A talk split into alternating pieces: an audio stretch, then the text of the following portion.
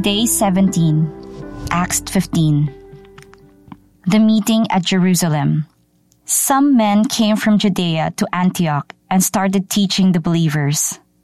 You cannot be saved unless you are circumcised as the law of Moses requires. Paul and Barnabas got into a fierce argument with them about this.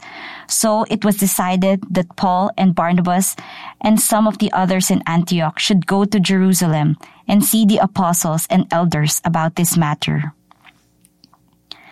They were sent on their way by the church, and as they went through Phoenicia and Samaria, they reported how the Gentiles had turned to God.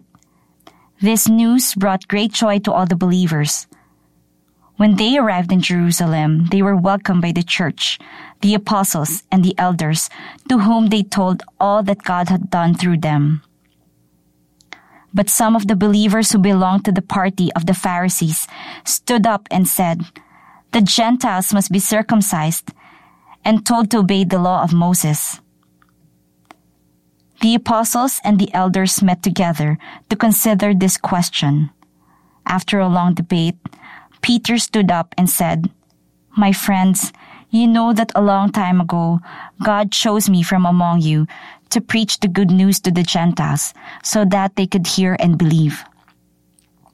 And God, who knows the thoughts of everyone, showed his approval to the Gentiles by giving the Holy Spirit to them, just as he had to us. He made no difference between us and them. He forgave their sins because they believed. So then, why do you now want to put God to the test? By laying a load on the backs of the believers, which neither our ancestors nor we ourselves were able to carry.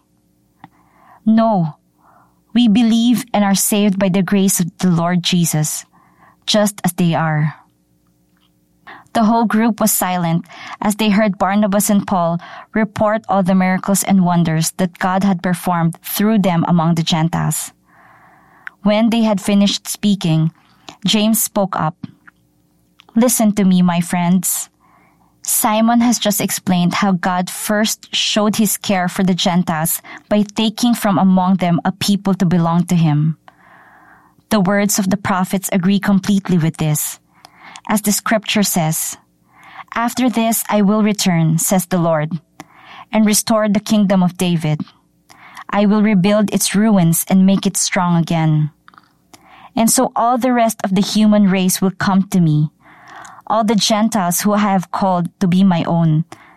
So says the Lord who made this known long ago.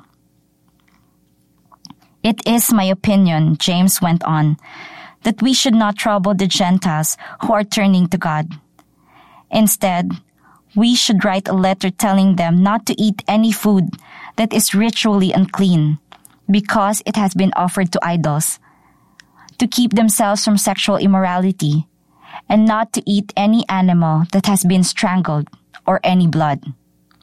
For the law of Moses has been read for a very long time in the synagogues every Sabbath, and his words are preached in every town. The letter to the Gentile believers. Then the apostles and the elders, together with the whole church, decided to choose some men from the group and send them to Antioch with Paul and Barnabas. They chose two men who were highly respected by the believers Judas, called Barsabas, and Silas, and they sent the following letter to them. We, the apostles and the elders, your brothers, send greetings to all our brothers of Gentile birth who live in Antioch, Syria, and Cilicia.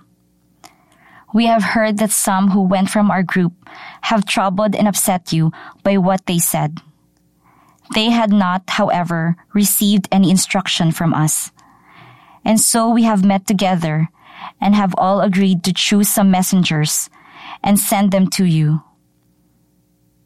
They will go with our dear friends Barnabas and Paul, who have risked their lives in the service of our Lord Jesus Christ.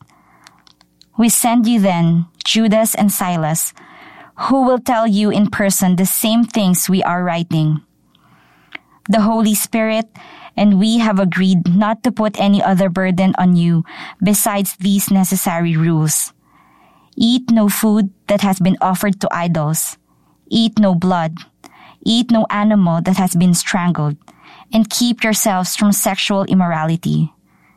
You will do well if you take care not to do these things. With our best wishes.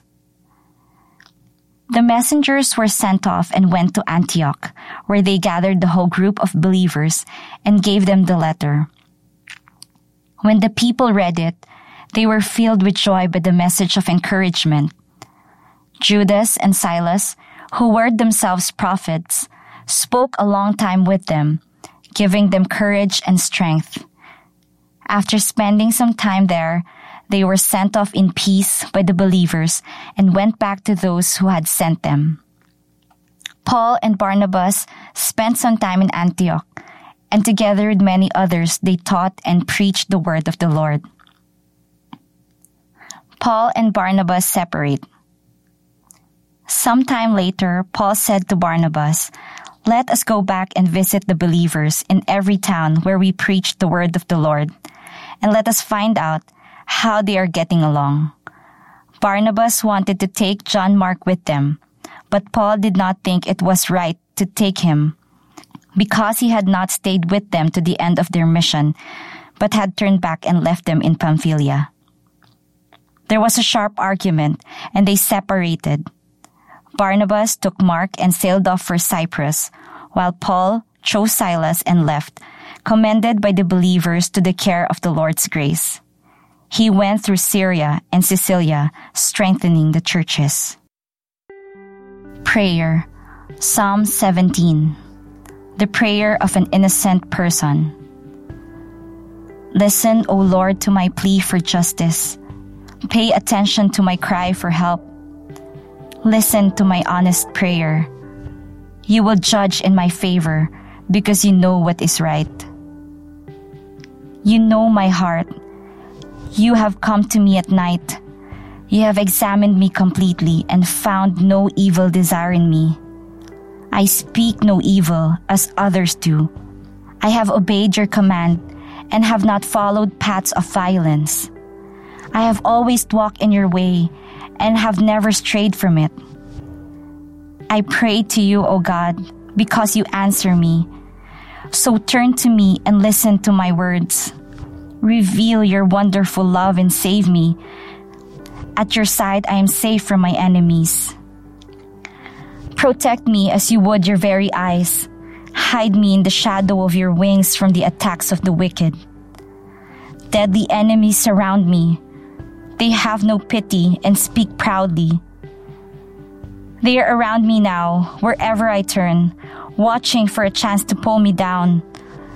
They are like lions, waiting for me, wanting to tear me to pieces. Come, Lord, oppose my enemies and defeat them. Save me from the wicked by your sword. Save me from those who in this life have all they want. Punish them with the sufferings you have stored up for them. May there be enough for their children and some left over for their children's children. But I will see you because I have done no wrong, and when I awake, your presence will fill me with joy.